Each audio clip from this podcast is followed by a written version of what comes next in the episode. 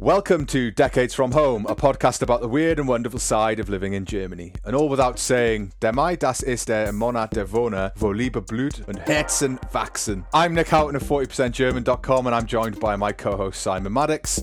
How are you, Simon? Yeah, everything's good, thank you, mate. The, the end of the first week in our new digs uh, has happened. Mm-hmm. We've sort of made a conscious decision to not go back to the new flat for a few days and just like settle mm. in. And I've only got maybe 10 boxes around me now. And this is like, I'm in the last room to get done. So yeah, progress is coming along nicely. I've ordered a, a Rasenmäher, uh, a lawnmower. Uh, which I'm going to pick up on Monday. So yeah, exciting times ahead. Is it one of them sit down tractor jobs or is it a stand up mowy one? If if we had got our deposit back at the start of this month, I probably would have gone for a sit down mower. But no, it's a, a cable, about to say kabellos. It's one mm-hmm. like, no cable. It's just got like a battery pack attached to it, which I quite like the idea of. And yeah, it was a really cheap price. So we'll see mm. uh, how Obi uh, do on Corona pickup. I ordered something from Obi. Like this is the it's an example of the sort of backwardsy nature of some shops, but also tech when it comes to shopping in Germany. Like and most companies generally get it right, mm. but then every so often you, you come up to a company that just seems to have no digital like strategy. So for example, I, um when I was building the crib, uh, there's like some screws missing from the pack, and we didn't know where they were. So I was like, all right, I'll just order them. And in Britain, like you could probably go or order online, and you'd get like four probably four of the same thing, and you only need one, but then you've got some spares, and mm-hmm. that's fine. Not in an Obi or like it seems to be in Germany as a whole, because I think it's because they're more like wholesalers than they are just like providing for the average customer. Um, I'd mm-hmm. order, I think it was like a hundred. like had a hundred of them, and I was like, "Well, that's good. I'll never need to buy this particular thing that I'll only ever need once in my life ever again."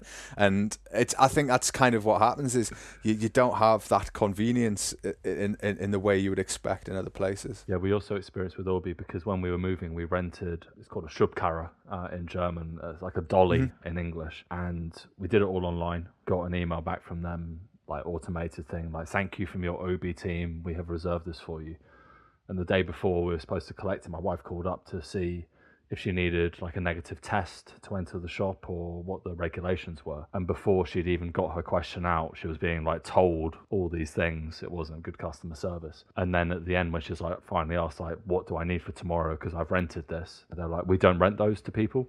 Eh? I, what's your business number?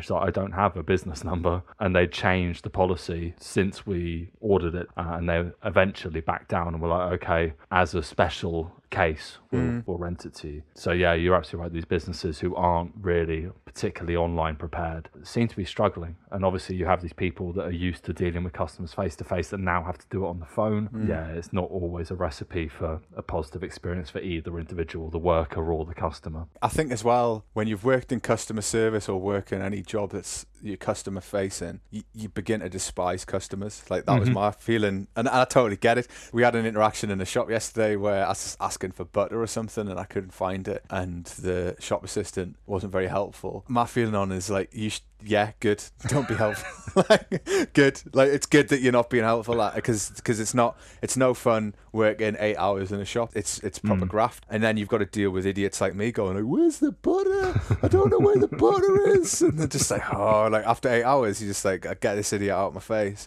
And so like I never have a bother, but it's the difference. Difference seems in Germany is that you can you'll eventually get the thing you want. You've got to challenge sort of a level of, in this case, sort of digital incompetence, or you've got to go through a few gatekeepers. My brother had mm. a, a situation where he was trying to return something to a shop and uh, it was quite expensive. Yeah, it was a Nintendo. That's right. He's trying to return his Nintendo and get it fixed because it had broken.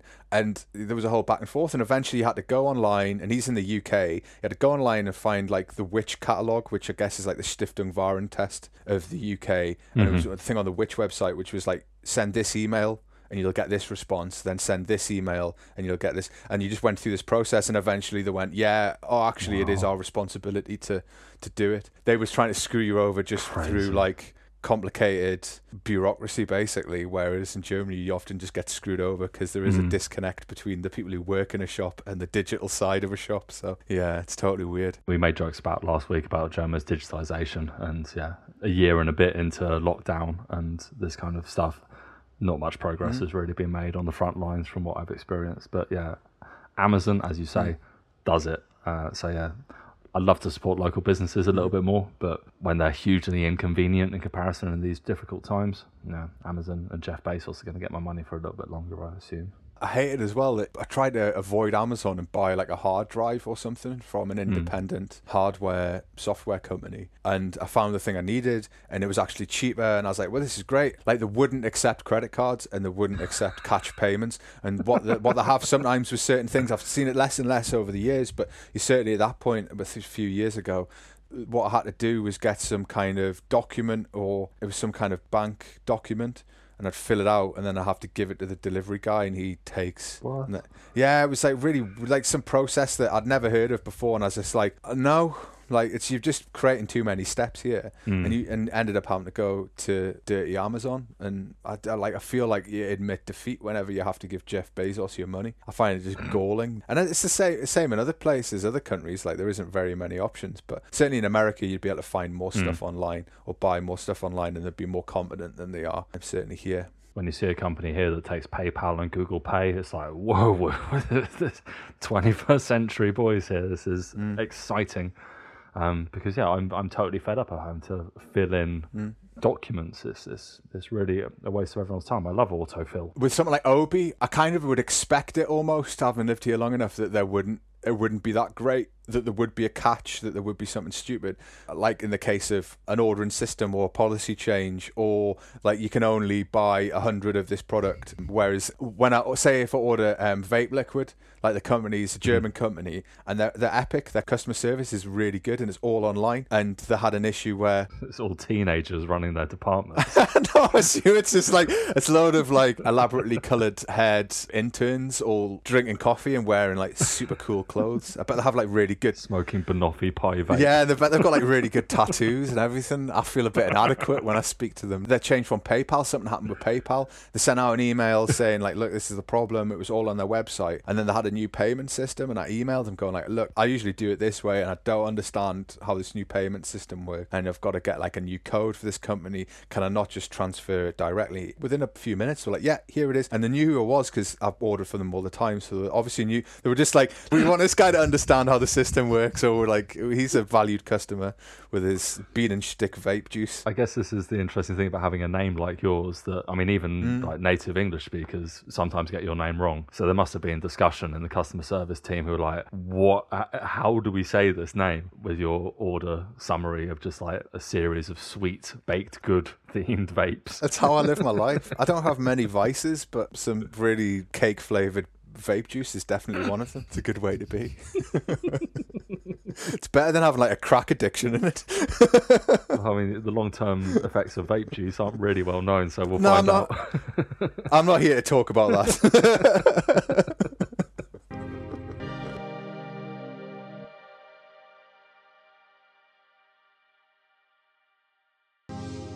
first topic this week takes a look at something the two of us have zero experience with. Die Frau verklagt Partnervermittlung und bekommt 7000 Euro zurück. So this is an article uh, from Spiegel. If life has taught me anything, it's that the norm is for straight white men to talk about things they have absolutely no empirical knowledge of. Rest easy though. We're not going to go off about a woman's right to choose or the shitstorm over the pinky glove seen on Germany's Answers to Dragon's Den Höhlen der Löwen a few weeks back. We are, in fact, about to talk about internet dating. Uh, so before we get going, Nic, how did you meet your wife? Not on the internet. I met her face to face. I think I've told mm-hmm. this story before. I'll, I do not know whether to do the like the abridged version. University is how I met my wife. She lived upstairs from me. She was doing Erasmus, but yeah, she lived upstairs. Went out a few times, and then yeah, that's how it started. So it's like a modern day Rapunzel. no, she no, she attracted me with a, a, a very capable sandwich skills. Is that really the, the, the big box tick at the start. It was funny because we there was there was all the, the guys that I hung around with in first year, and we'd all hang out in our halls of residence. I lived with all the people who were Erasmus students, so in my flat there was one other British guy, a guy from Burundi, there was a guy from Portugal and a guy from Spain. So it was quite sort of a mixed group. And upstairs we had Spanish students and German students and across the way French and German and there was loads of different people. Mm-hmm. And so it's a mixed bunch. and uh, my wife was kind of like the matriarch almost. She was sort of the organizer, and because I think to a certain extent, like a, a year abroad, uh, certainly at that point, it wasn't really that hard for them compared to German university. They were asked to do like a report, and they were like, Mm-hmm. "Oh, it's only a, a thousand words. All right, easy, laugh a minute." And so they just knock that out, and then they spend all the time partying, and she'd just invite us all up for sandwiches. She'd make the most of it. She still does. Amazing sandwiches. That's what they say about uh, uh, over the way to a man's heart is through his stomach. It's certainly true. Yeah, that's so. It wasn't really Rapunzel. It was more sandwich love. That might be the most British sentence ever. how about you? How did you How did you meet your wife? It just feels a very staged question.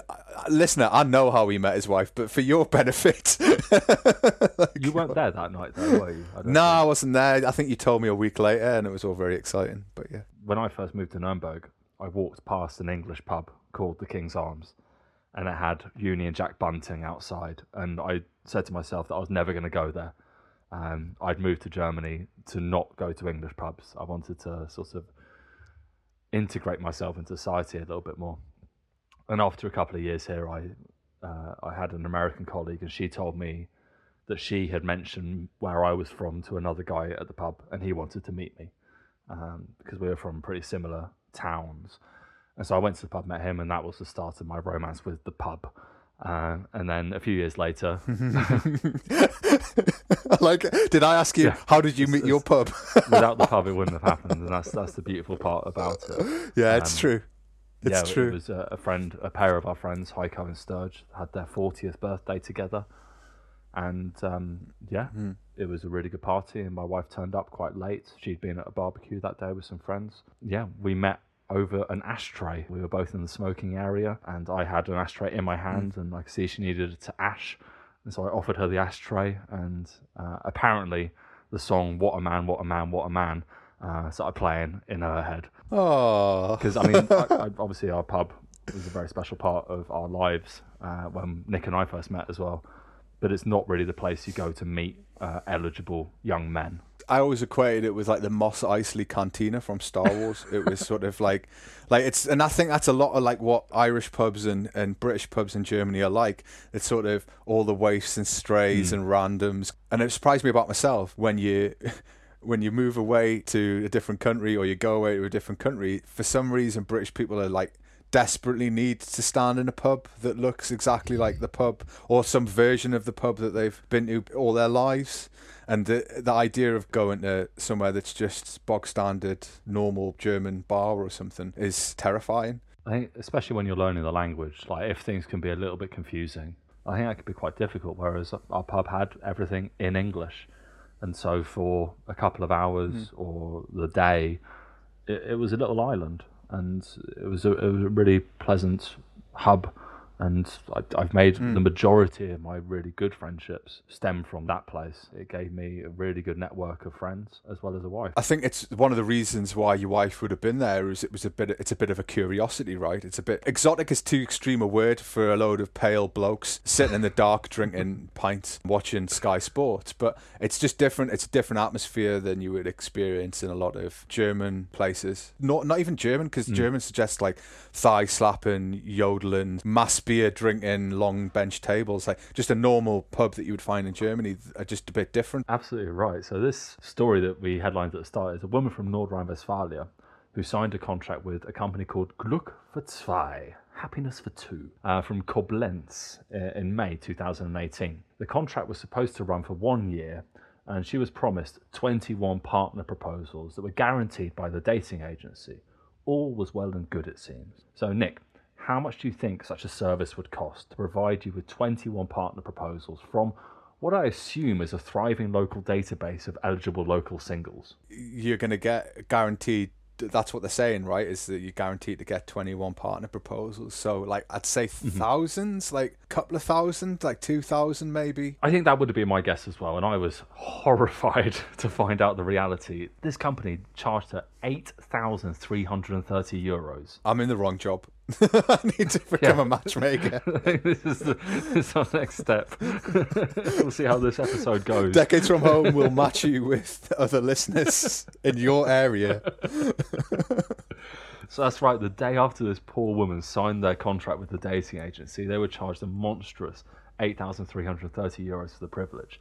That's nigh on 400 euros per partner proposal. That proposal has to be like epic. Like for that amount of money, there better be like 21 Prince Charmings. Well, I mean, this is what you definitely are paying that kind of level for. You're assuming a really solid match each time.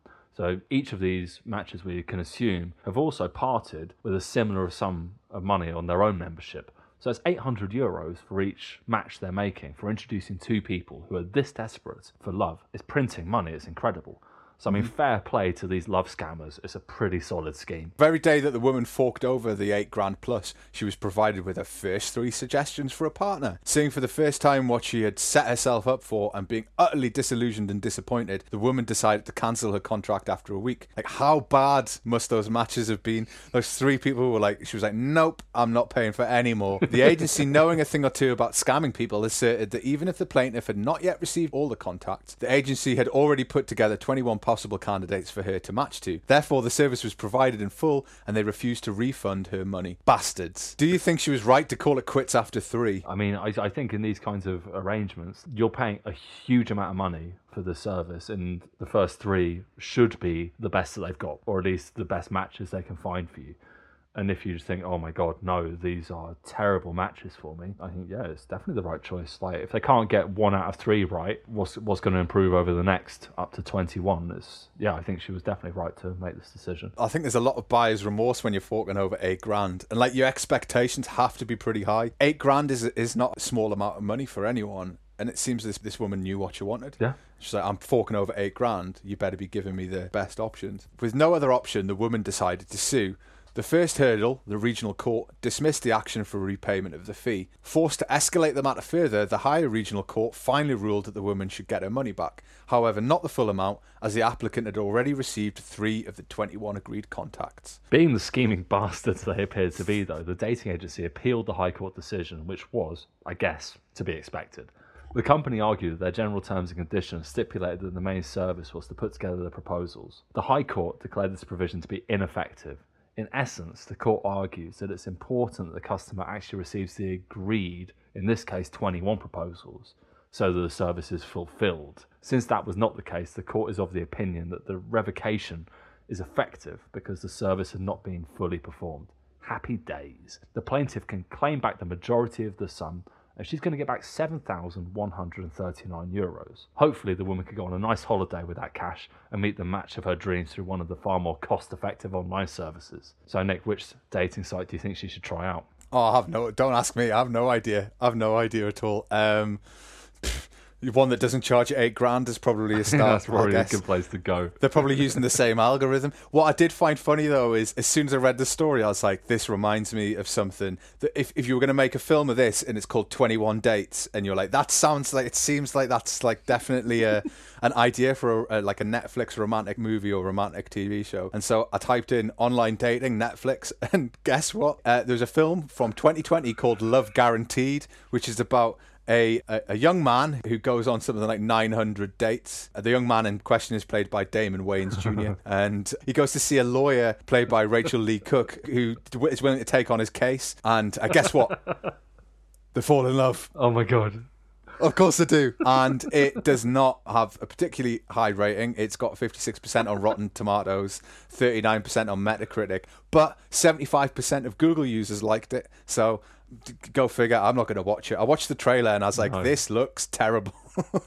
so, so if anything, if anything that good can come out of this, it might not be a date, but potentially a German remake of this rather awful Netflix TV show. How are you going to get Till Schweiger in that? Like, just phone him. He, Till Schweiger's the Samuel L. Jackson of Germany. Like, you'll be in anything if you just phone him up. I'm sure he has like a minimum fee. You just go, Till will you be in this film? He's like, I think that's a yes, and then off you go. He's he's in it, you know. So I mean, obviously, this woman had made the decision to go to a, a real brick and mortar dating agency. So one of the reasons she might have gone down this lane is that maybe she has particular niches to fulfill. Maybe who knows? Now we all know the internet is a weird, wild, and sometimes wonderful place. So here, after a good googling, are some of the oddest and most specific online dating sites going. Are these are these real sites? Just to clarify, these are 100% genuine websites that are available for online dating. We have not made them up. If if any of these suit your needs, then you're welcome. Are you single and looking to mingle? Are you looking to share your life with the person of your dreams? Do you love food? Do you, however, have issues with breads, pastas, and cereals? Then, boy oh boy, do we have a platform for you Gluten Free Singles. Gluten Free's mission is to help singles around the world find a gluten free partner and develop. Let gluten free singles find your partner for life. Arr, do you like a man in uniform? Do you have a Captain Iglo bird's eye fetish that Google image searches cannot scratch? Then what you need is Sea Captain Date, internet's number one dating site for sea captains who wish to connect with men and women on land and on sea. With thousands of sea captains already online, there's no doubt that SeaCaptainDate.com is the first port of call for anyone searching for romance on the seven seas and beyond. Get it, port of call. Anchors away. Meeting the perfect match is hard. Life is busy and things get in the way. When you have met the perfect person, sometimes you have to share hard truths with one another. If you have an embarrassing issue you'd rather not discuss right off the bat, then we have the solution for you. Herpesfish.com. That's right, Herpesfish, the secure herpes dating service for people with herpes. Here you can meet 650,000 plus herpes singles and meet new friends, partners, potential spouses, or intimate connections. Connect with millions of quality members now. All dates are subject to herpes tests. Date may cause inflammation of the heart muscle and or palpitations. Always consult your doctor before using herpesfish.com. Are ye a fan of mustache free beards? Do ye hate petrol prices? Is there any or anything good to read nor on any barns that need raising? Then get in touch with devoted, diligent, and caring singles from the Amish community. Register for free and get instant access to Amish singles near you. Find fascinating dates in just a few clicks and start enjoying the simple life. Wait a minute. How the hell are Amish people supposed to register for online dating? This service makes no sense whatsoever. Are we sending this by parchment? This ain't no good English. If you're the type of person who tries to get a sliver of jalapeno on every nacho, then you have come to the right place. Why risk hearing, I don't like spicy food on a first date when you know that that would be a deal breaker? Meet other hot sauce lovers in the hot sauce groups area, where you can browse members by their interest in different types of hot sauces, or check their ghost pepper consumption in an easy to use profile search. Chat about burning your taste buds to oblivion using our patented spicy chat feature, or relax over copious amounts of soothing milk in our virtual milk bath of love. Whether you're a fan of sauces from specific regions, or you're just looking for a date that won't burn you twice, Hot Sauce Passions is here for you. Go on, raise your relationship Scoville level, and shout out to the world, Caliente! Do you love chaps? The financial burden of a massive animal in constant need of food and shelter? Do you love Jallopers? Equestrian Cupid is an exclusive community of cowboys and cowgirls and equestrian singles to meet horseback riding enthusiasts. Discover uncharted trails, pursue the country lifestyle, and locate the best riding areas. Don't live in the country or own a horse? No problem. The only main criteria is having down to earth country values and the desire to meet another like minded folks. Yeehaw! Love makeup? White Whiteface? Auguste? Tramp? Mime? Rodeo? Creepy? Jester? Do you get excited by overly large shoes and low level magic tricks? It's no fun looking for love when behind the makeup and red nose lies a lonely heart. Luckily, Clown Dating is here to help. If you're a clown, a clown wannabe, or just a clown lover, you've come to the right place. Honk honk! Do you love Horse Lictor, Walrus, Handlebar, Hulk Hogan, Fu Manchu, Chevron, Lampshade, Pencil, Dali? It's all about the stash. Stash Passions is 100% free social networking and online date site specifically for singles with a passion for the stash. Stash style is a difficult thing to pin down, even harder to make it symmetrical. But there is no doubt among Stash Passion members, there is nothing finer than a good stash. Contact us now and get a free comb and mustache wax today.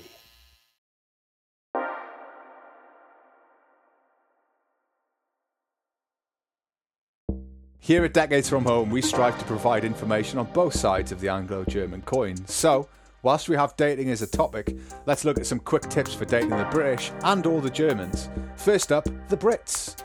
Do you think the British have a good romance reputation around the world, Simon? I, I'm not sure about the romance part. I think that's the proviso. I think that, especially men, we're, we're gifted this gentleman adjective almost automatically. We sound gentlemanly, so we do get away with that kind of stuff. But I think if you stack us up like in between the sheets, I think our reputation isn't very good internationally. Obviously, the French have worked very, very hard to slander our good name. Uh, among the world and being the Lotharios they are.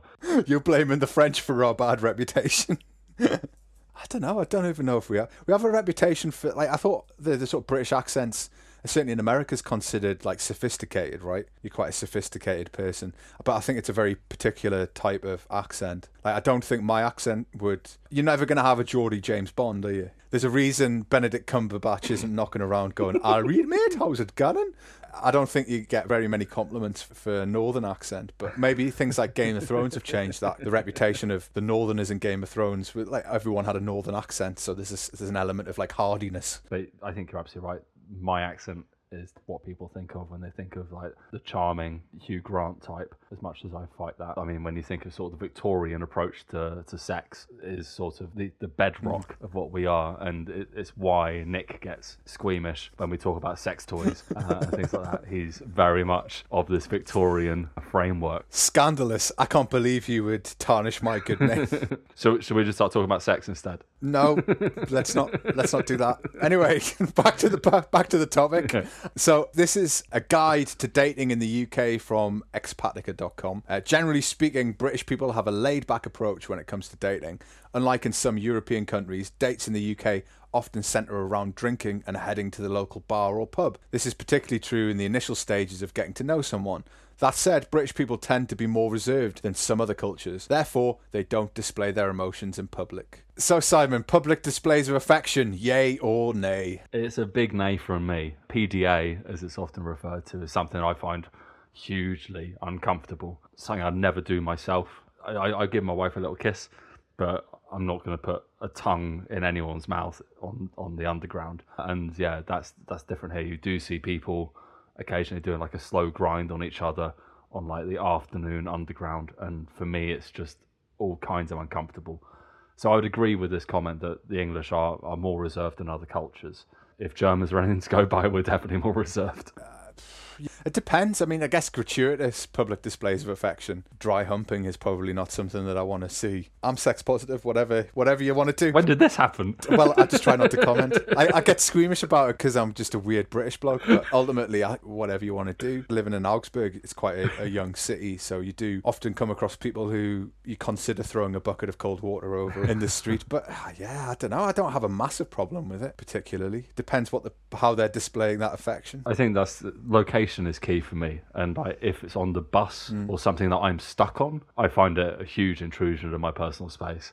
Uh, but if it's like in the street, outside a bar or a nightclub, yeah, go for it. Do whatever you like. I've got to point out, coming from Newcastle, I mean, it's a party city, uh-huh. so like that stuff was quite common.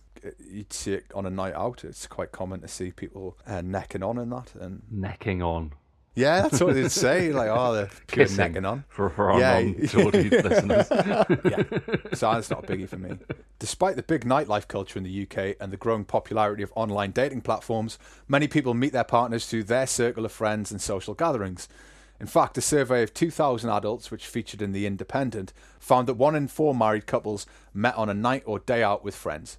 This is particularly common among older adults who might not be swayed by online dating or who don't go to bars and clubs as much as they used to. So, what's the best way to make friends or find a partner in the UK? It's definitely a challenging thing because I think this, this is very, very true. That I think most successful relationships I know back home in the UK are through circles of friends. For me and a lot of mm. my friends, it, it, it started at the pub. I don't mean this in like drinking all day and getting drunk, and that's how we met people but the, the pub was the centre of my village life and the village uh, the community that I lived in. And that's how you met other young people or appropriate aged people. And if you are dealing with skepticism about online dating and things like that, then yeah, finding other ways to, to meet people who have similar interests is, of course, key. Uh, so if you're not online dating, then using online platforms of shared interests can certainly be a good way to make friends. Uh, but yeah, it's, it's definitely a challenge. I think, how do you make friends when you're an adult? Yeah, by putting yourself out there, I guess. Well, I remember after living here for two years, and I was going a bit stir crazy because I lived in a small village and I didn't didn't have many friends who were like connected to my wife. There was almost like a like a cultural time bomb went off after two years, and it was like you need to go to a pub, you need to watch rugby or football, and have like six pints. Like you just need that to survive the next the next stage of your sort of life in Germany, which is how, where did I go? Yeah. That's where I met you. Where I met most people. Was I found a pub and just started going there regularly to watch football because I needed beer and football is just a, a minimum requirement at the time, um, just for my own sort of well being. And I missed it as well. I hadn't that wasn't something I was doing, and, and I remember my wife just going like, "You need to go and meet some people who are like you. you need to get, out the house. You're getting in the way." I wonder if it's harder just to make friends than it is to find a partner. Sometimes, like just making friends with people is tricky once you've left university. It's not an easy thing to do to integrate yourself. Meeting people in the pub seems to be the most logical way. Okay. Yeah.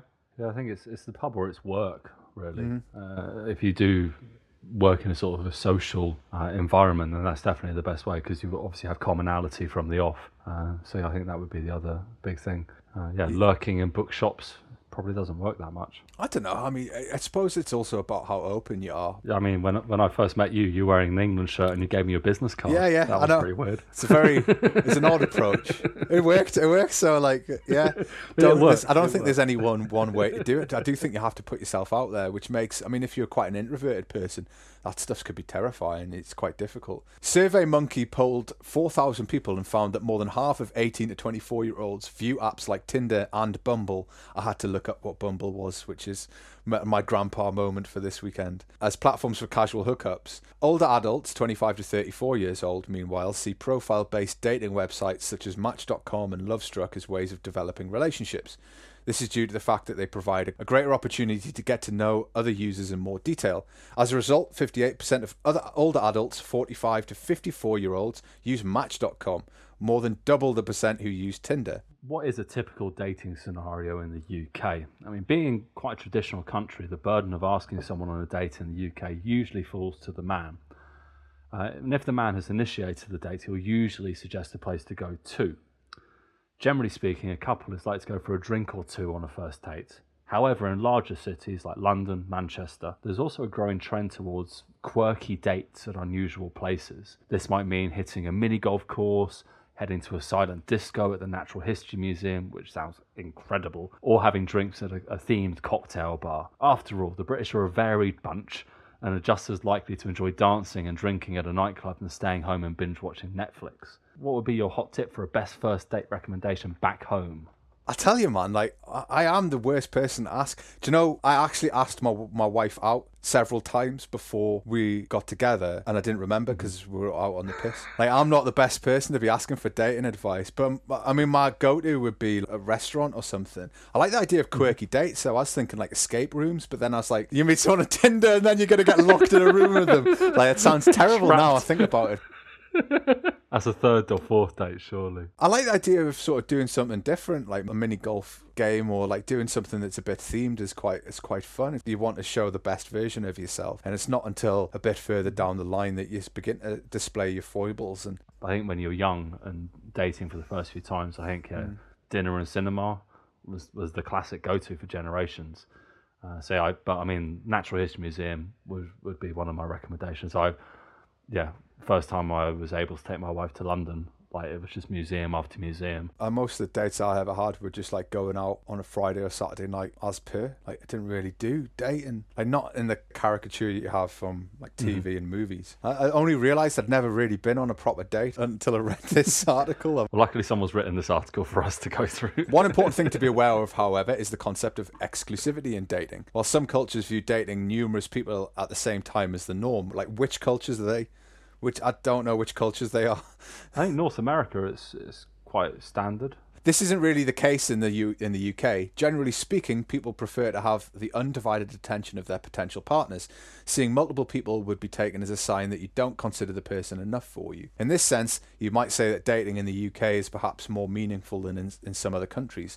Does this still ring true, do you think, Simon? Personally, I, I I would have been heartbroken if I found out that someone I was dating was also dating someone else at the same time. But you do have these kind of linguistic phrases that people use. I mean, in the US, they would say "going steady," like the code you would use to be like, "Am I your only dating mm. partner now?" So I mean, there is definitely grey area that has to be dealt with. And I think with Tinder and these kind of Bumble and these kinds of apps, if you are communicating with someone on Tinder, I'd say it's guaranteed they're also communicating with others. You don't go on there and just lock mm-hmm. yourself mm-hmm. into one. It's, it's the very antithesis of that app. Well, yeah, you've got like a selection, haven't you? British people are widely renowned for being unfailingly polite. Indeed, if two people bump into each other in the street, you can expect them both to quickly apologise, and in some cases, apologise several times. That's definitely me.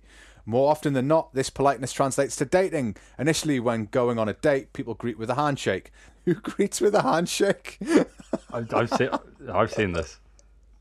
I've never. No, I mean, That just- Victorian kicking in. I think one time I shook a, a woman's hand and she was like, Why are you shaking my hand? However, once you know someone, this could extend to a kiss on the cheek. Okay, Simon, one kiss, two kisses, three. Which one is it? It really is a minefield. It's it's really challenging, and as I watching these dating shows, you realise that there, there is no fixed rule, and the only way you can make this work is that when you go in for the kiss, you tell the person two kisses, and then they know. Otherwise, nobody knows, and it is it's just a recipe for absolute awkwardness. It's a nightmare. So I think the only advice you can give is if if you're going in for a, a Greek kiss, just tell the person what you're going to do. get get consent. Always good advice. Consent's definitely good advice. I was always terrified. I think I'd watched something where someone had said like, "Can I kiss you?" and the the response that received was, "You shouldn't have to ask" or something like that, or like it was seen as like you were failing because you weren't reading the room. And but I think I think things have definitely changed a lot in in the the decade or so that have been out of the dating game. Gives me anxiety because it just reminds us mm. what it was like in the sort of 2000s being single. Nothing was ever simple, and it was always like immediately stressful. What do you do here? Is that the right thing to do? How do you speak to somebody? You know, I like that person, but I'm just going to stand mm. here awkwardly at the bar and not like approach them because they might say something that will upset me. Or I mean, there's a lot of advice out there that's like about engaging like physical contact. You see a lot of people like high fiving. it's like that's so fucking weird. Uh, that's so weird when you see the man like trying to get a high five from his first date. But you get a lot of those books that are like dating experts and stuff like that, which is just uh, like I'm just the worst people. I'm a dating guru or something like that. Well, first off, anyone using the word guru deserves to be kicked off a bridge anyway. But like a dating guru, and they're like, oh, if you touch their arm in a particular way or you give them negative compliments or whatever, and it's just like, just be fucking normal. Just try and be a normal person. Try and be a decent normal person. Try and have a normal conversation. It's all you can fucking do. Very 'Cause good advice. after that, like what, like all you can do is be yourself, and if they don't like you, then that's just the way it is. you got to move on. And and I remember you spend a lot of time going like, why? am I why didn't they like us? Like, because people don't. Some people don't like you, and some people do, and you're just trying to find the ones that like you. So, like, but yeah, I'm already getting stressed out just by thinking. You're boiling down this, about- this article very concisely now. oh, it just it just feels like so much more complicated than it needs to be, but I understand why it is. Hmm. Chivalry is certainly not dead in the UK. On the contrary, it is quite common for men to act like gentlemen on dates. This might mean holding the door open for a date or insisting on paying the bill. That said, gender equality is fairly strong in the UK, and many couples like to split the bill after the first few dates. When dining out, however, sharing meals is generally less of a cultural trait than in other countries. Are you a food sharer, Simon? I can be, but it has to be like negotiated up front. Uh, I don't mind someone taking a chip off my plate, that's fine. But I think I've talked about it before how I'm I'm like a circular eater, which is quite weird. Where like I'll leave what I consider the best part until last, and it's quite a well planned out process. And if someone attempted to interfere with that final section, I would be deeply troubled by it. I probably wouldn't say anything. And that's my own issue to deal with. But yeah, I can be a sharer, but I think it's best if you clarify these things up front. I would never respond well to someone just grabbing food without Yeah, asking. d- don't ever touch my food. The, that's it. Hate it. I hate the idea of sharing it. I mean, you come from a bigger family than me, and I think that's what that's rooted in normally. Yeah, youngest of four uh, Yeah. definitely means that like you're very protective, and I eat very quickly as well just in case someone tries to take it away. Which, it, like, people laugh about, but people did. Like, my brothers would take my food off my plate if I didn't eat it. So that's just a psychological like defect that I seem to have picked up along the way. I'm questioning this point about men acting like gentlemen on dates. Speaking to to women I know in the UK, I've heard enough horror stories to know there's a lot of just scumbags, man, utter scumbags. You mentioned negging Yeah. earlier, and I think that's really become like the norm for laddish male culture, just to be a bit of an obnoxious dick to show that you're cool, and it's it's awful to see. Yeah. How a relationship might typically progress in the UK is really down to the in- individuals involved. There is no rule book with regard to when to get intimate, meet the family, and so on. That said, attitudes towards sex are fairly liberal in the UK. For instance, if the first date goes well, some people have no qualms about sleeping together, uh, whereas some cultures might perceive this as being easy. The Brits see it as totally acceptable.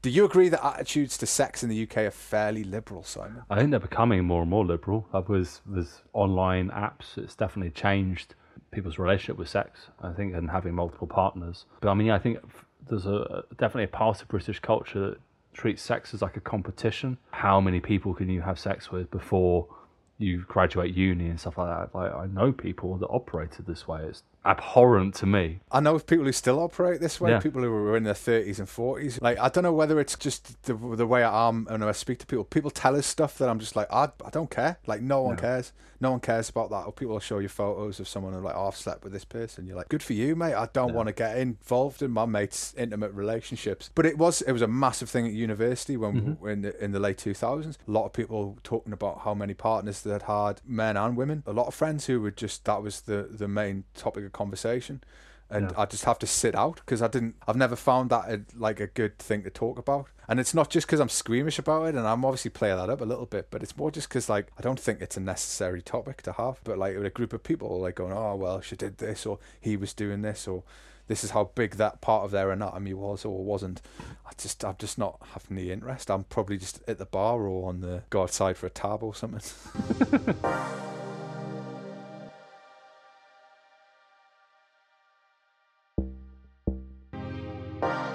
Simon may have met his wife here, but we both managed to avoid the trials and tribulations of online dating websites and the advent of dating apps.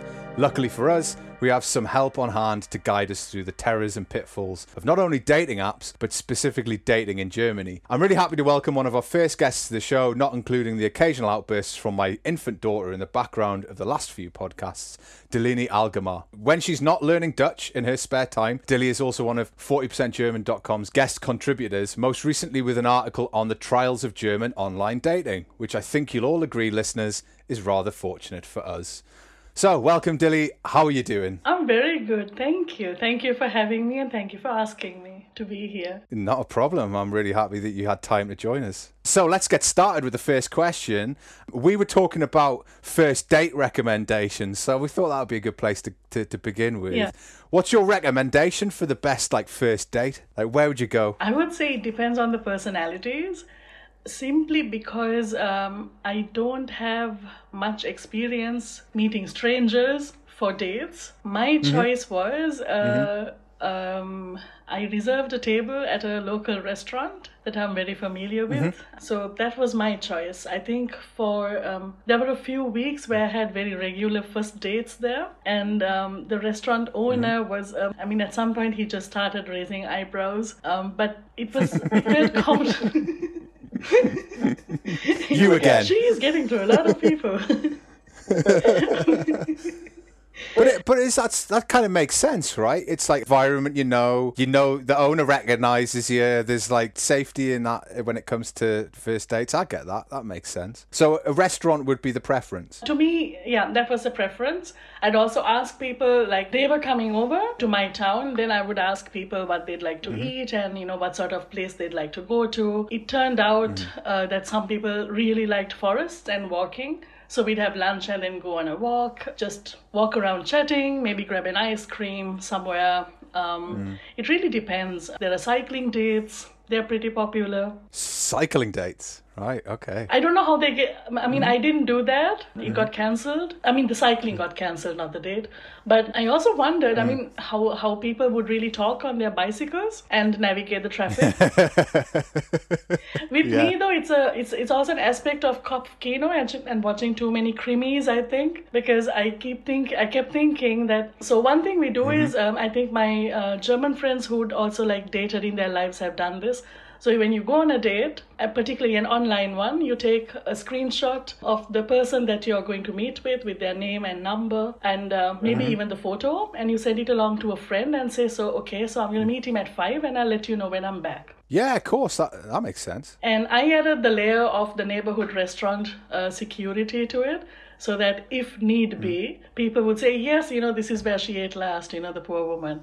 But yeah, there you mm. go. I mean, it's one of the things that we touched on slightly was like it's two middle class blokes who are both married, and we've neither neither of us are particularly proficient at dating at any level. Like we didn't when we obviously don't have to think about those things. Like as guys, it's not something that we if we if we went on a date and then said, "Oh, I need to take a photo of you before before," we'd probably not have a date anymore. So like it is a different, a very different experience. But one of the things Simon was saying was very common in the UK is to have like original dates. So like going to like an escape room or doing something that was an event, Like, not just going to cinema or going for dinner. Is that something that you think you'd see in Germany? Maybe is that something that people would do, or is it is it just the standard dinner and a movie, or like you said, cycling or walking or something like that? You also have a guest who's pretty much dated mainly during Corona. So Mm-hmm. th- people do talk about uh, uh, going, you know, singing karaoke, for example, and that Mm-hmm. was to me not an option. COVID, I didn't really want to like spit into a mic that had been spat into 50 times before.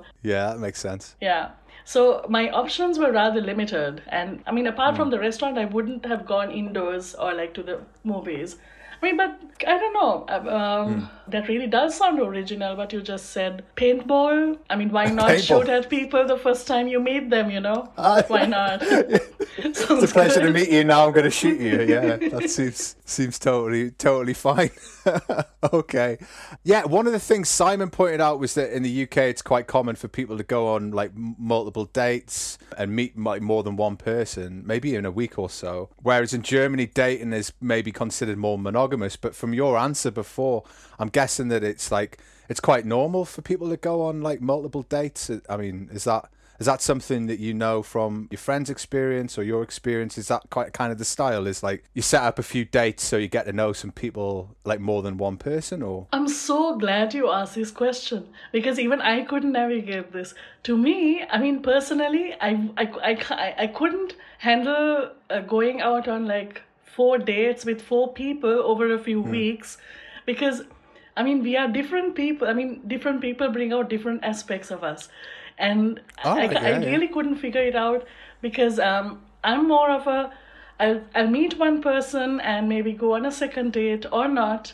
And if not, then I might talk to other people. But if I do end up going on a second date or a third date with one person, it would feel weird to me to be writing to also other people at the same time. Um, And knowing that everyone's in this. Uh, romantic game sort of thing knowing Yeah, that yeah, you know yeah. i'm probably not the only person that he's writing to and i did have a couple of dates where I didn't really know what the other person's move was, whether they talked to multiple people at the same time. Yeah. And uh, I think people hit the jackpot eventually when they meet someone like minded. So if both people don't Yeah. mind talking to multiple people, then that's fine. Yeah. I'm not entirely comfortable with that. well, like I'm British, so I wouldn't, I wouldn't bring it up. I just wouldn't bring it up. I wouldn't be like, oh, by the way, like, you're the sixth date I've had this week. Like that would be, that would be just terrifying. Like the more I talked about dating with Simon, like I'm more anxious I got just thinking about the stress of, of dating in general. And one of the things I was thinking about is Germany's obviously a country that's known for its honesty and its directness. Dating in Germany more honest or rather too honest perhaps? The one thing with the online dating experience that I had was that the people that I met were usually from a, like various backgrounds, like professionally mm-hmm. speaking, they were not all mm-hmm. linguists for once. That was nice. And they were also not all German. And so I also got to meet people who were not German, who also had migrant experiences here in Germany. Ah, right. I yeah, can tell yeah. you, like, for instance, like there are the Italians or the Italians that I met, for instance, and you know, ah, the German food, no, no, no, and, and and you get to, and you get to hear the other migrants complaining about Germany for quite a good bit. That was a good, that was a good experience. It's a good bonding exercise, right? Yeah, like what do you, what do you not like about living here? um, are, G- are like the other question I had was like, are German dates super punctual? Like that's our assumption was like they did start like meet at, meet at nine, you're on time, yeah. Actually, time wise, most of my dates have been very punctual, and I haven't had. I mean, even Germans have been punctual, the non Germans have been punctual. I haven't really had much trouble there. There was one very memorable date with an with an Italian guy. Uh, he kept calling every half hour to say he was getting later, and he did turn up, and he was very sorry. And uh, his excuse was that he's Italian. Nah, it's not gonna. That doesn't. That doesn't fly, right? That doesn't fly at all. I'm South Asian. if I can be on time, you can be on time. Yeah, too right. Oh man, that's the worst way to start a date. Like, or you just give up. Like once you're like an hour late, you just go. Oh, I guess this isn't happening. This isn't. this isn't gonna go well. I made a lot of assumptions. I guess I'm stereotyping Germans too much. Maybe I don't know. Okay, moving on. In the article on the site that you wrote for us, you talked about being unnerved when you had to message potential partners on a dating app, which I totally understand. One of my favourite parts being the guy who sent you the comprehensive list of his 20 best characteristics, one of which was teamwork, which, like, chef's kiss, it was beautiful. Like, I loved that. Do you consider that flirting, right? How, what's German flirting like? Is it is it good? Because we have never flirted in German. I've only ever flirted in English, so I have no idea. I, I if they produced it. Maybe I could grade it. That's the answer, then, isn't it? This is a conversation I have with a lot of friends, um, like who are American, even the Germans. Uh, my friends who are migrants here from other countries. They, I mean, one thing we talk about is that um, the banter aspect you build up on something, and there is the back and forth, the tennis ball kind of thing. We don't really find hmm. that. I mean, our German friends or the guys we've hmm. known have also had. Uh, I mean, they have, they have they have a nice sense of humor, but with flirting, I mean, the bar is is hmm. is is is not that high. yeah, I mean, it's it's something I've heard from other people. Is like there's a there's a sort of coldness, and I, th- I think that's unfair. It's very I'm being very e- ethnocentric in that sense because obviously in Britain, humour is a massive part of communication, just in general. Like we're always trying to crack a joke, and we're always desperate to, to be informal as possible and uh, to build almost like a fake relationship in as quick a time as possible. Whereas Germans are a bit more considered, I guess, or maybe they're a bit more uh, careful about the who they build their f- friendships with or relationships with. if, I I think like even my sense of humor might not be seen as a very good sense of humor in Germany in my hmm. experience because I remember a friend we met up and he never wears sandals and he was wearing sandals that day. And I hmm. remember going oh look at your look at your toes getting some sun. I think anyone found that funny? And I thought it was hilarious hmm. because he never wears sandals. And I don't mean and I think that that borders on the rude here. Yeah, I don't know. Yeah, it seems like one of those things that you would just be like, you'd comment on it because I'm desperate to fill the air with noise. Like silence is always sort of a sign that things aren't going so well. I would have done something like that and then uh, inevitably have caused like an international incident. So I totally understand what you mean. Don't mention German people's toes. That's I'll remember. I'll remember that for next time. do not bloodlust So you, you talk in your article about finding many profiles from German men on dating apps that have basically the same style, similar photos, often like the same inspirational quote. Do you think German blokes are a bit unoriginal? Actually, see, here I'd be a little bit generous, I would say. Like I got to see only the guys guys profiles. And mm. maybe like all the all the women had similar profiles if you're on the other side of the mm. bank, uh, you know. The profiles tended to be very similar. The posers in the photographs and people posing next next to expensive cars. I do still want to be generous and say, you know, it's online dating. I mean, no one's written the textbook yet, and maybe people are just trying to navigate, uh, trying Yeah. to. They have this idea that, um, I mean, you know, maybe the ladies would like this, and you know, everyone's giving their best shot. Could be that. It tends to be very similar, though. Maybe it's just that blokes in general are quite unoriginal. Not just German blokes, but just like men. Speak up for as your a people, species. Nic. Yeah, no, I'm I'm very aware of, of the failings of the uh, the, the male community. Uh, um, yeah, I I always find the idea of like standing in front of a car a bit of a funny one because it's kind of like I'm an eligible bachelor with an independent income. Here is my automobile.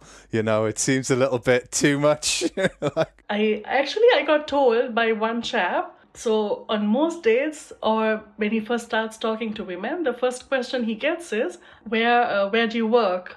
And he was working in an Amazon factory at the time, and he would say this, and he'd never hear from the women again. oh right, yeah, that's really bad, isn't it? Yes, yes. Maybe I mean I can imagine the the whole money aspect, uh, social status. It's what people are looking for. People, pe- I mean, the women look for it too. And Yeah. The men try to cater to it the best that they can. Mm-hmm. Maybe that's what's happening. Yeah, I think you've just raised my anxiety levels about dating in Germany even further. I'm just like, oh god, I'm so glad I'm married. I'm a lucky man. So, one of your the more poignant parts of your article was when you talked about like the racialized questions you received from potential suitors. Like, first off, I'm like sorry you had to listen to that shit. Secondly, were you surprised that the conversations went in that direction so quickly? I was very surprised because that's uh, that's something that I hadn't encountered in relationships, like with friends or with flirting with men. I, I hadn't really encountered so many direct questions about like skin color and hair and people willing to say, "Ah, I don't think you're Sri Lankan. I mean, where where are your parents from? like yeah they're sri lankan too. Mm. It's I've, i actually started wondering if i'd led a quite a sheltered academic life uh, spending time at universities where people just ask mm. differently. Uh, the stereotyping is different mm-hmm. i guess mm-hmm. where people just don't talk about the physical characteristics of other people so much particularly face to face it it i mm. was quite uncomfortable with it. I was thinking when I read that bit, I think it's an element of like white people that they want to show how open they are. Oh, it's like that sort of thing in Germany where they sort of talk about like, oh, I'm colorblind, like, oh, I don't see color don't or see anything like that. Oh, yeah, God. and I, f- I fucking I hate that because it's like every person of color I know is like I'm very aware of what color I am. Like I know that people aren't colorblind, so like, why the fuck are you saying it? Yeah. And so it did feel a bit like, oh, I'm totally, I'm totally okay with it. You know, I'm to- let's talk about it. Let's talk about it openly, and Yeah. then just saying exactly the wrong thing, just asking questions they shouldn't be asking. Really, I don't know if what, what you think about Well intentioned brigade, do you mean? I think what you've honed in there, you have the people that, the white people that go, oh, you know, I'm okay with everyone, I just don't see color. And you're like, really? Do you just see through me? Can you see the wall behind me? or, and then like there's the other extreme of people who are very aware of the tensions and then go, Yeah. you know, I'm totally okay with it and let me crack a few jokes about the skin because that's how good friends we are. And that's a different extreme. No- Yeah. No one's comfortable with those people either. That's like left wing racism, isn't it? It's like, uh, I don't know. Yeah, someone should really write some leaflets for these people. There is a bit of fetishization going on when you're dating or when, when there is the prospect of dating and you know that's why mm-hmm. you're talking to other people online on a dating app. Mm-hmm. And then you bring up the, oh, I love the brown skin people. And then, that, Oh, that's creepy. and then that, that, that's very creepy. That's a, that's a, Like one of the questions I used to hate, and, and I'm sort of glad I never get asked it now, was like all the way through like Brexit, people would ask us, "What do you think about Brexit?" And I'm like, "I live in Germany and I'm married to a German woman. Like, what do you think I think about Brexit?" I wonder if it's the same thing when people would say like to a person of color, "So, what do you think of uh, Black Lives Matter?" And you're like, "Well, what the fuck do you think I think about it?" because you said Black, Black Lives Matter. One thing on German dating apps is that there are many. I mean, um, I speak in English, and I and I usually say that. Got responses from a bunch of American soldiers stationed in Germany, and that is its own cluster. And so there were quite a few dates, um, or uh, where we discussed Black Lives Matter and things happening in the U.S. And it was around that time. And i remember like i had to i was so slow in my eating because i had because i my jaw was just it just dropped to the floor the whole time. No, how can you say that about George Floyd? No, he didn't do anything. Yeah. And Yeah. yeah. there were quite a few arguments there. They say like you shouldn't like in the pub you shouldn't talk about which is I mean in the pub is where every British person pretty much meets their partners. it's like go to the pub, uh, you have a few drinks, you meet someone. It's how Simon met his wife. Um, I met my wife at university, which is just like one long pub crawl anyway. And like, and the rule is don't talk about politics, don't talk about religion. So you like you kind of avoid that stuff. But How I do think you now, not? well, like I mean, you wouldn't. I don't think I talked about politics with my wife. Actually, no. I think we just knew. I think we just didn't really talk about it. It was all about like partying and having a good time. It wasn't like I wasn't having any deep, meaningful like conversations about politics. But like now, like I mean, when we started seeing each other more seriously, we'd have long discussions about it. But like that was once we'd sort of built up a relationship. It wasn't in the first few weeks, you know. I was like, oh, this is how I feel about workers' rights. You know? I see. Um, your article does end on a lighter note when you do seem to have found someone worth your time. Would you recommend dating online and dating apps to other people? I would. I really would. If, what happened to me was I hadn't been dating for a very long time, and um, at some point I assumed I, I wanted to get very brave, and I did. And it was also during the pandemic, and my experience with online dating was surprisingly short lived because I did meet someone at some point, and I hadn't been and we just deleted the apps and I haven't been back again. It's a very nice way of meeting, like casting a net over a wider range of just people. We meet people professionally, personally, and it depends on where we work, in what line of uh, work we are in. I would just say that like online dating means that uh, you have the chance to meet uh, a bunch of people who are from different backgrounds that you may not have had the chance of meeting in real life different professions, people with very different interests uh, that you still get on with, that you still like. There's not always a romantic spark. And as in, like in Germany, you say you have to kiss a lot of frogs to find your prince. yeah, that's right. and during Corona, you don't really want to kiss that many Yeah. frogs. But you just meet a lot of people, even if there was nothing romantic going on. It was just nice to have a date, uh, just to meet people that you wouldn't have met otherwise, just to hear what their lives have been like. It's quite nice. Especially in Corona when we're all like distanced. It's Yeah. nice just to have a conversation with another human. So the, the last thing I'll ask you is, uh, do you have any memorable dates that, that you think are, are worth mentioning? Is there any stories from dates in the past that you're like, yeah, that was something that I'll never forget? I, I really should tell you this, and this stuck out for me because uh, I have always been fascinated by how, I mean, we speak different languages, we come from different backgrounds, we are very different people, and like just how what exactly we think is communicated to another person and it's understood the same way we mean it to be. That to me has always been so fascinating. So there is this one date. It was uh, the Italian guy, and um, that I mentioned earlier. We went to a restaurant, and it was during like uh, Corona. There was a table outside, and he wanted to go inside, and I assumed that he wanted to order the food. And I wanted to go with him because I would have liked to order my own food. And he got up and he said something, and which I assumed to be the food ordering, and said, "Shall I come with you?" And he seemed like really put off by it. He said, "No." I was like, "But really, are you really sure?" And then he kind of like, "Okay, okay, if that's what, okay, okay, fine, we can do that." And just the two reactions seemed very weird, and I was like, "Okay, so." Not really sure what's happening here, but I'll just let him do it. He came back out a little later with two menus. And I was like, oh, you went inside to get the menus. Ah, uh, okay, Right. because I thought you were going to order the food and I wouldn't have wanted you to do that. And then he seemed even more relieved than I was. And he went, oh, oh, you, you thought that. I was like, why, what happened?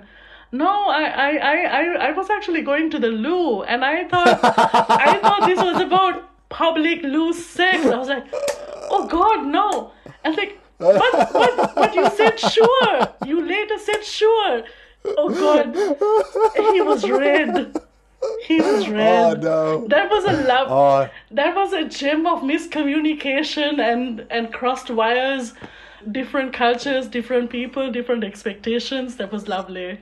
Yeah, I think I'm going red just at the thought. Uh, Dilly, this has been fantastic getting your experiences and like hearing something that isn't me and Simon blathering on about about our potential understanding of possibly what it maybe is like to have a date in Germany. Yeah, thanks for joining us, and I look forward to you coming coming back on to talk about something else, uh, possibly a future article if it's if it's in the pipes.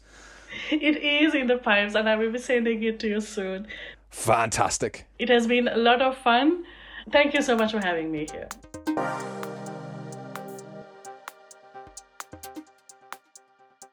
Servus, Damen and Herren, that brings us to the end of the show. Thanks for listening. I wanted to thank Dilly again for sharing her insights on dating in Germany, and I'd also like to thank our ever supportive listeners Karen, Rob, Abroad American, and Jonathan for his nice blog about us, and all the rest of you wonderful people. As ever, if you have any questions, feedback, or maybe an article or topic you'd like us to cover, you can tweet Simon on at Decades From Home, and you can tweet me on at 40% German. You can also get us on 40%German at gmail.com.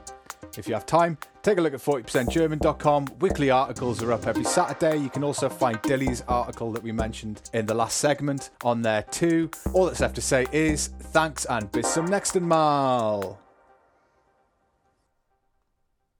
Welcome to the Decades from Home Love Line. In a moment, we'll connect you to some of the most exciting and sexy conversations. To choose a list of the sexiest German words, please press 1. Staubsauger, Grillzange, Küchenroller, Handy, Spülmaschinenreiniger, Rasenroboter. To break some German taboos, please press 2. Mmm, crossing the road on the red lights. Ooh, taking up the first 10 minutes of a meeting by talking about the weather. Ooh, eating a kebab on a crowded U-Bahn.